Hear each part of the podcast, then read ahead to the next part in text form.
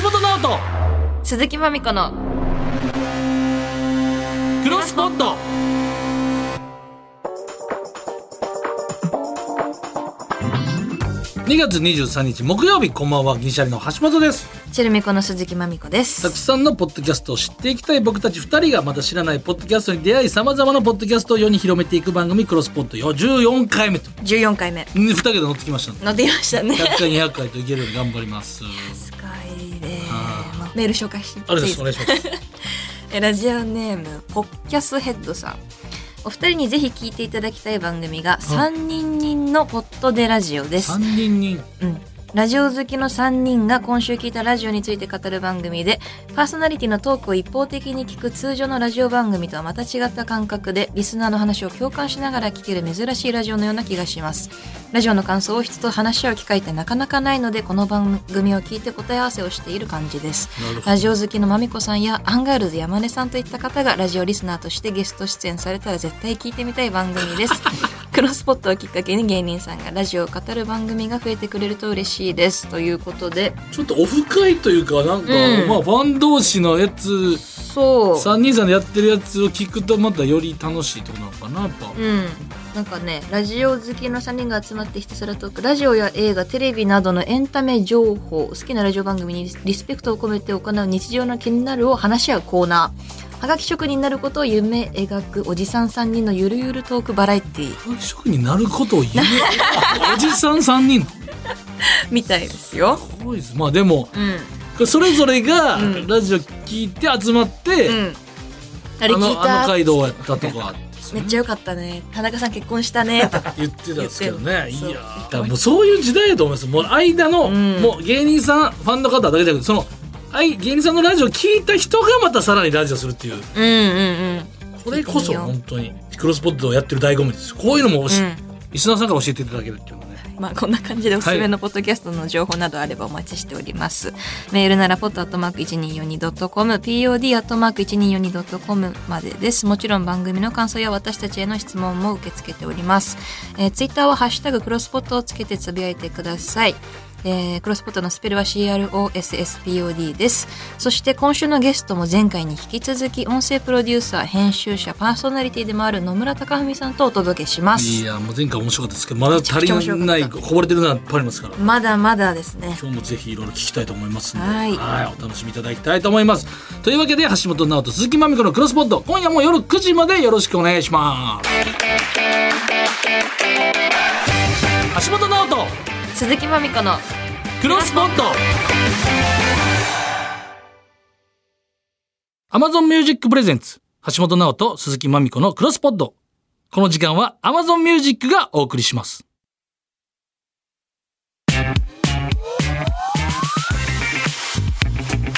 橋本直人鈴木まみこのクロスポット改めまして、えー漫才クリエイターの銀シャリ橋本です そんなん言ってましたっ けちょっとあれ言持ってかれて るますいませんあいいけど全然申し訳ないです。ラッパーの鈴木まみこです はいさあ、ここからはポッドキャストクリエイターをゲストにお招きいたしまして、お話を聞いていきたいと思います。はい、はい今回もゲストはこの方です音声プロデューサー編集者パーソナリティの野村貴文さんですよろしくお願いしまよろす。しくお願いします。いや、すごい作品がポッドキャスト、これもうすごい3作品三作品も。ベストナレッジ賞って何なんですか、この。おそらくあの、はいベストなナレッジポッドキ ャストをあの決めるための賞だと思うんですけど、いや、だからいっぱいやられてるんですよね、まみちゃんね、これ。うん、すごいですね。そうニュですねースコネクト、えーあなたと経済をつなぐ5分間は、あなたと経済をつなぐ5分間、1日1つ5分間で国際政治や海外のビジネスシーンを中心に世界のメガトレンドがわかる重要ニュースを解説している。朝の支度や散歩、通勤、家事の時間などに聞けるコンテンツ。今日のテーマは、ネットフリックスイカゲームをリアリティ番組化 です。など、ということですね。今日の、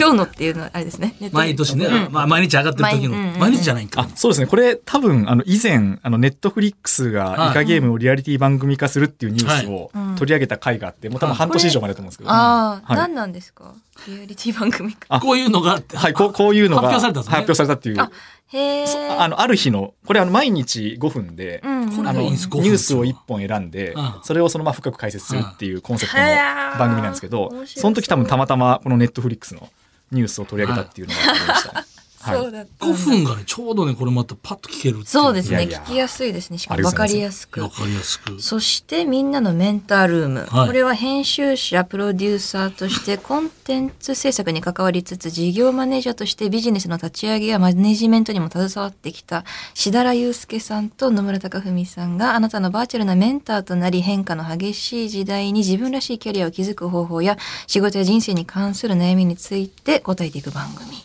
これ、いいですよ。構成はオープニングメールワンポイント仕事術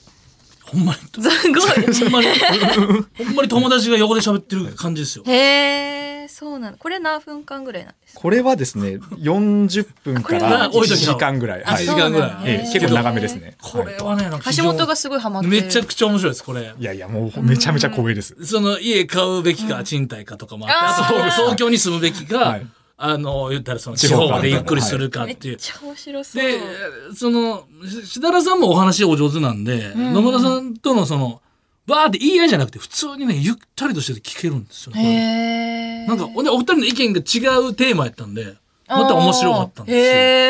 え。設田さんは都会、 都会っていうか、うんうん別にその六本木ヒルズで住めるやったらいつでも住めるっていう方なあんで、すえけど、え。そうですねなんか都会派でしたね、はいあの相手の人ははいうん野村さんも、その、何ですか、その、都会の近くに住もうとされてたんですけど、そのコロナ禍うんうんで、でちょっと郊外っていうか、そのお住まいをね、あ考えあ、たそうなんですね。そうなんですよ、へーコロナ。禍であの茨城県には転居したんですけど、あ、そうなんではすいか。東京からはいへえ。そういう経緯とか、そういう、なんですか、それでまあ、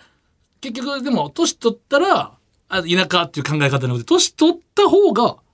都会っていう、うんうんうんね、パターンもあるんじゃないかっていう。めっちゃ聞いてくださってますね確かに確かだってバスとか交通にね、そがっちの方が便利っていうかはいね。、で年配になるとそんなの車運も転ねって確なかってに。くるっていうこのいやその年配こそ都会うんうんうん老後はとかなんかこの話がねめちゃくちゃ面白かったんですよ。へえ聞いてみようその回。とあともう一つもノミネートされていて、はいえー経営中毒誰にも言えない社長の孤独、えー大企業からベンチャーまで数々の企業の変革を支援してきたエッグフォワード代表の徳谷聡さんと音声プロデューサーの野村貴文さんがなかなか人に言うことができない社長の悩みについて語りながら大変だけどそれでも楽しい社長という仕事のありのままの姿を紹介していくトーク番組毎週水曜土曜配信ですね私これ聞きましたあありがとうございます面白かった経で営す。中毒はいなんか高校生の子がメール送ってきてくれてましたよ。あそうですそうです、ね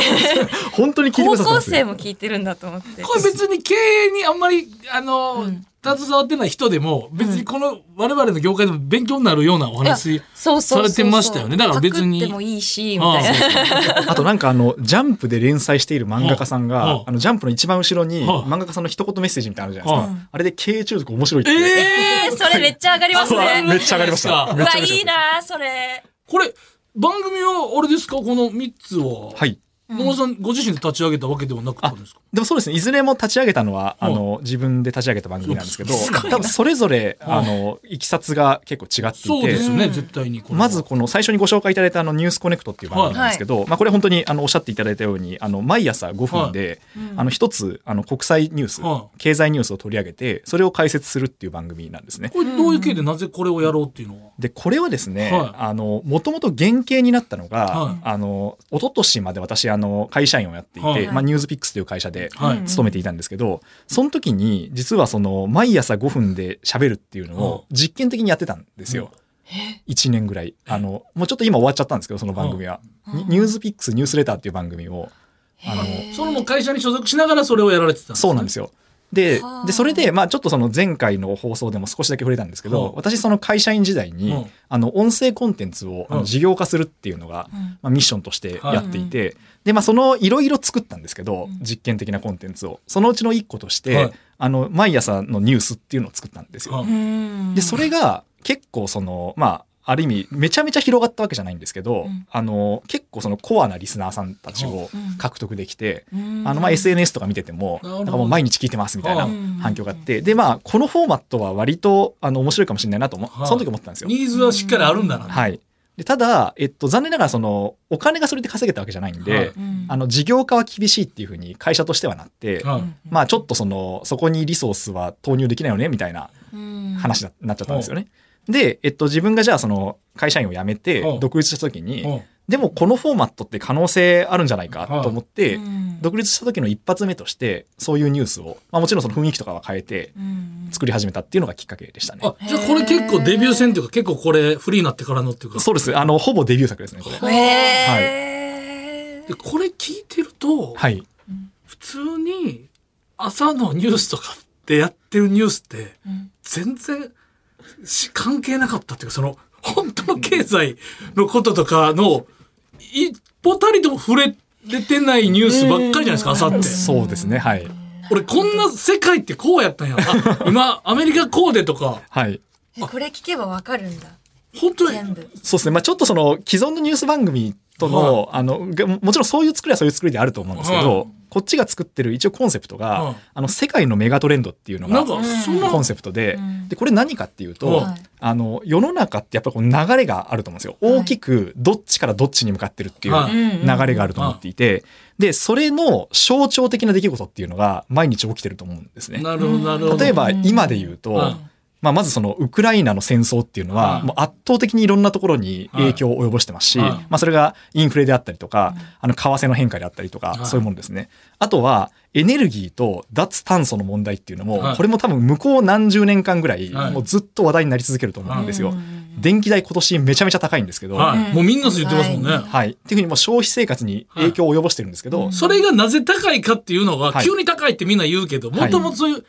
流そうれが、大きな流れがあるんです世よ界の流れありますよと。そうなんですうよん。で例えばもうわかんないですけどその原油国産油国が石油を出さなくなってるとか、うあのままあロシアがそもそも出さなくなってるみたいな、はいあのエネルギーうんを、みたいなので、まあ、それが回り回って、うんこの電気代の超高いのにつながってるみたいな。はということでそういうふうにこういろいろその流れを決めているニュースっていうのがあると思うんですけど、はいそれをできるだけ選ぶようにしてるんですね。いそうだからもう、絶対聞くわもこれみんなのメンタルルームはどういう、これは。で、ねみみんなのメンタールームはあのさっきあのおっしゃっていただいた、あああのしだらゆうすけさんっていう、まあ、これあの幻冬者のはい。うんあの方なんですけどとあの、まあまあ、ある意味私のビジネス上の相方みたいなもんで、はうい、うはんあのこの人と、まあ、ずっとそのトーク番組をあのやってたんですい。ね。はでこれコンセプトが結構あのはっきりしてて、い。はもう徹底的に地に足のついたうんビジネス論ってい。いうはコいンセプトでやってるんであ、すね。だから僕分かりやすかったって、その、すげえ、隣の人が。隣の人があーでこれですねどんな問題意識のもとにやってるかっていうと、あのまあ、私その編集の仕事をしてるんでその気持ちすごくよくわかるんですけど、あの世のビジネス書とかんビジネス記事って結構ですねあの極論がいっぱい書いてあるんですよ。へーはげそうなん激しいんですよメッセージが。激しい激しい。なんかね、次の日からなんかすげえカリスマだった気もあーするんですけどそっかそっ。かまあまあなんてかっていうと、やっぱそそうした方はが、いあの話として面白いからなんですよね。何々した方がいいですよって書かないですよ。何々せよとか、ですですすべしとか、今すぐとかね。なんかもうあのすごい 2, 秒で考えろみたいな。強い。なみたいへーなそういうのがやっぱり多いんですけど、はふと思うと、まあエンターテインメントとしては面白いんですけど、はいできるかなこれっていうふうに、毎日ニンニク効きすぎてるんであすよそうそうですですです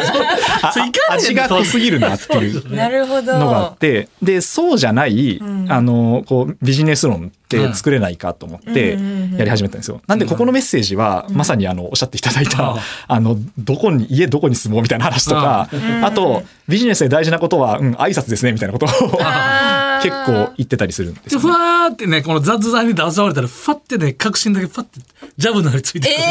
えーあれ、なんつった今っていう。たまには。そうなんだでなんかそのパーソナリティの背景として、うんあの私も実はしだらさんも、うん両方ともその会社で、うんあの中間管理職の仕事をあのしていたんですよ、うんあのミドルマネージャーですね、うん私はまあ今は独立してますけど、うん会社員時代は、うんあのもう中間管理職で、中中間管理職って何かっていうとあの上司はまあや役員なんですけど、うん役員からは割とまあ結構大変な要求が来るんですよね、はい これやってみたいな、はで一方であのいろんなこうメンバーの方を預かってるんで、あのそれをそのまま投げちゃうとみんな現場大混乱になっちゃうから、うんいかにそのあのなんですかね上からのオーダーっていうのを整理して、い。うん。でこれはできませんってた時には打ち返すし、あこれはむしろこっちでやりましょうみたいに提案するしうん。で整理をしていってみんなが実行可能な形までブレイクダウンさせて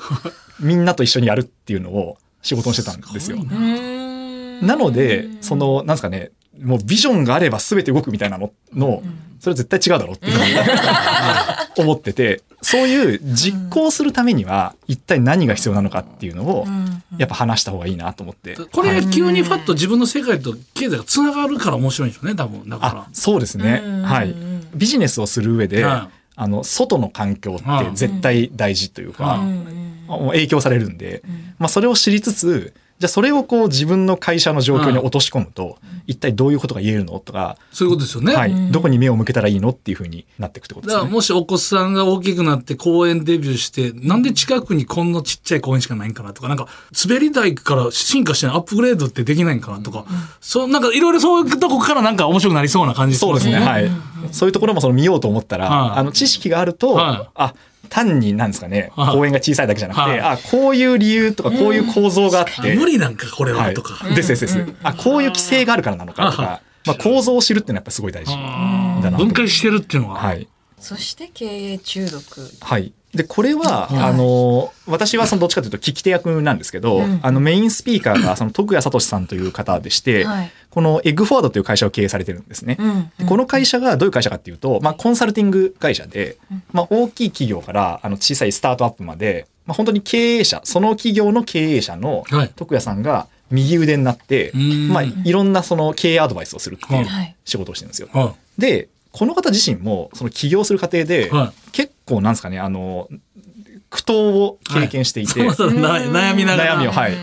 なんか例えばその起業して一緒にやろうぜって言った仲間が途中でみんな逃げちゃうとか、あなんかもうその資金ショート寸前であの金融機関とかに頭を下げ頭を下げに頭を下げてやっとつなぎができたとかそういう結なるほど構、結構はい、大変ななことをおあのこう大変な経験をお持ちだったんですよね。そういう方のお話の方が、 まあ、リアルですよね。そうですことねがあっはたんだいリアル。なのでそういうことをあのブレストの段階でその徳谷さんから伺ったんで、はいうんじゃあこれはもうその世間では割とこうキラキラしたうん強い偉い存在だと思われている社長っていうのがうん実はすごい大変で、んもうのたうち回りながら仕事をしていて、んでも実は社長ってそれでもやりがいがあるってことをうん伝えていこうっていう番組コンセプトを作りましたね。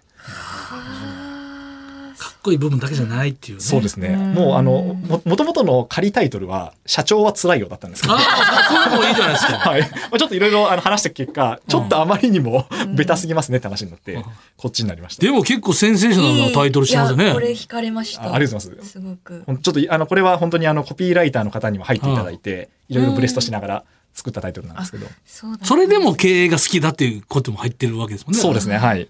でも確かに出たい社長めっちゃいそうですね。そうですね。あこのの番、組に今、今のところはその二人でずっと喋ってますけど、うん今後そのゲストの方に来ていただいても面白いと思いますね。ね。これでも出たいって言ってるやつはやばいん。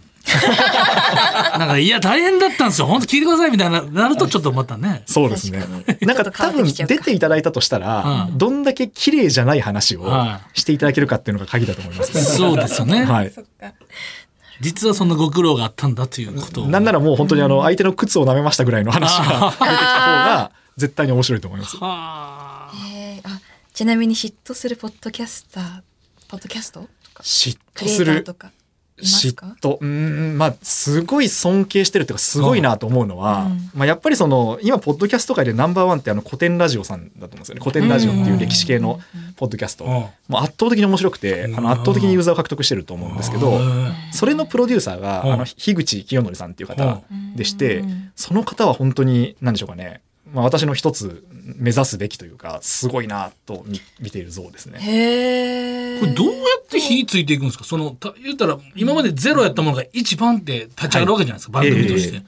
どうやってリスナーさんがこれを見て、面白い面白いなっていくっていう、この経緯っていうか。これはですね、うんあの実はその動画とかうんテキストに比べて、ポッドキャストってやっぱこう広め方が難しいんですよ。ですよね。は難しいい。あのこれメディア的な特徴として、うんまあ、入り口というか間口というか、うんそれが狭い。うんうん一方で一回その世界に入ってきてくださればあの続く確率が高いっていうのがポはーッドキャストの特。徴なんですね。はあはああのど動画とかテキストはすぐ浮気されちゃうんですよ。確かあの他のところに、んなんですけど音声はもうずっと聞き続けてくださる傾向がある一途に。一途うんうんうんで、まあ、なんで、その最初がやっぱり難しいんですけど、そうですね。流れの中でたまたま見たいなのがないですもんね。なそうですねあテレビと違って。ええうんだからその時はやっぱり、あああの、ある程度 SNS で、ああやっぱあそうの、かしっかりとやるとか、ああの、ちょっとだけ、あの、それを図解して、うん図にして、その視覚メディア、インスタとか、あの、そっちにこう投稿していくみたないな。るほどなるほど説明書的なものを。はい。一旦ちょっとだ、どっかの目に触れる風に用意しておいて、うでそこから先、この世界に足を踏み入れたら、もう抜け出せませんっていうようんな、るほど最初の入り口だけちょっとだけ広くする工夫が必要だと思いますね。あー入り口は視覚的にもうアピールしていってもいい。そうですね。まあ、あとは、あの、ポッドキャストのリスナーさんって、他の番組のリスナーさんうんなので、いまだ日本においては。なので、その、他の番組にゲスト出演を頻繁にして、自分たちの番組を宣伝していくみたいなこともありますね。じゃあクロスポットめっちゃいいじゃん。いやもうこれそうだねそうだでねだからクロスポット自体はその、ね他、そう、いい番組、そう、だからクロスポット自体が認められるのは難しいってことですよね。だから、ほいかに、ポッドキャストが面白いですかよっていうのを、クロスポットが紹介してるから、クロスポットで、頑張ろうよ俺とまみちゃんが他のとこ行って、どういう番組なんですかって言っても、クロスポットはその大型、車を入れるトレーラーみたいなもん。 こんないい車ですよじゃないから。いや、いや、でも、うんあの、なんですかね、まあまあ、ポータルサイトってや っぱ意味があるなと思っていて、あの、まあ、情報、それぞれの情報があるんですけうど、んそれをこう、格納してう、ん整理する場所っていうのは、情報が増えれば増えるほど、必要になってくるんですよなるほど。うんちょっとメールが来てまして、タンポポさんから、野村さんのプロフィールに柴犬が好きと書いてありますがあそ、うね犬系ポッドキャストとかって考えてたりしますか犬系どういう意味ですかねそれ犬のことについて犬のことについて配信するっていうポッドキャストですかねかもう犬自身がパーソナリティ。ワンワンって言って、ワ はいンワンワンっはて言い、でって。誰か翻訳するっていうかわいい確かになんか「ワンワン」って言って、はいあのよくその外国人の吹き替えみたいに、は声優さんがなんかこうあのかぶせに行くみたいなのが、はいはまあいやないないと思いま すけどそういうのもあるかもしれないですね。ねそんな声もありますよ。いっそ違う犬種のワンちゃんで、ワンワン、ワンワンワン、ワンワンってもう、ただそれだけ。もうすえ犬の鳴き声の み尖りすぎてすごいですね。前衛的な感じで、はい、アーティスティックアーな ティスティックなポッドキャストになるね確そうかですに。ねでもなんかそれは実はあなたとの自分との対話なんですみたいなことを 最後に言っておけばな最んか後に、ね。なんとでもいい意味だけで。意味だけでねいやいや、非常に面白かったです。本当にありがとうござはもあいまっといす。う間にお時間で2回にわたって早いな野村さんに登場してもらいましたが、おお別れです。そしてお知らせ何かあったら、そうですね。はい。はいあの、今回、その、ジャパンポッドキャストアワードに、あの、ニュースコネクト、みんなのメンタールーム経営中毒を、あの、ノミネートいただきまして、まあ、ぜひ、ちょっとそれをえー聞いていただければ嬉しいなってこととですね。はいまあ、あと一個、あの、実はそのニュースコネクトは、あの、無料で、完全無料で配信していまして、で、まあ、リリース以降ですね、もうひたすらこう赤字を掘り続けている、 あの、ポッドキャストなんですよ。わあそれでも、はい。それでもやろうかなと。いいぞと。で、ただ、まあ、その番組にもしですね、価値を感じてくださったリスナーさんがいらっしゃれば、あの、サポーター会員制度っていうのほうをほう用意していましうんうんて、あの、基本全部無料で聞けるんですけど、はいあの、まあ、ちょっと月額で、あの、支援してください。はい支援っていうお気持ちをはい、プログラムを用意してまして、はいまあ、その方々には、ちょっとしたそのお手紙ですとか、おーあと、まあ、ボーナストラック。えサポーターさんだけ聞けるボーナストラックを、はい。あの、まあ、心、心ばかりが用意してますので、ーちょっと、プチ喜びがありますそうよでね。すねはいちちょっと裏話をそこでしてるっていうのあがあ、いいですね。ありますので、まあ、よろしければぜひチェックいただけると嬉しいなと思いますうん。はい。はい私のあのツイッターであの情報がすべて集約されてますので。はいはい。面白いですね。はい、楽しみでございまあす。りがとうごはざい。えー今回のゲスト音声プロデューサー編集者の野村隆文さんでした。ありがとうございました。ありがとうございました。橋本直人、鈴木まみこのクロスポット。 Amazon Music Presents 橋本直人鈴木まみこのクロスポットこの時間は Amazon Music がお送りしました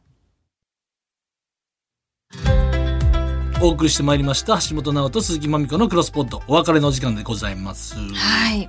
今週も楽しかったですね白すぎましたね。面白すぎた大変です、多分、あの、編集しないとい けない。そうだねたくさ喋んってるもんねい喋っっぱい、はい。えー番組の感想や、えー質問や好きなポッドキャスト番組を読んでほしいパーソナリティの情報があれば、えーメール送ってくださいメールアドレスは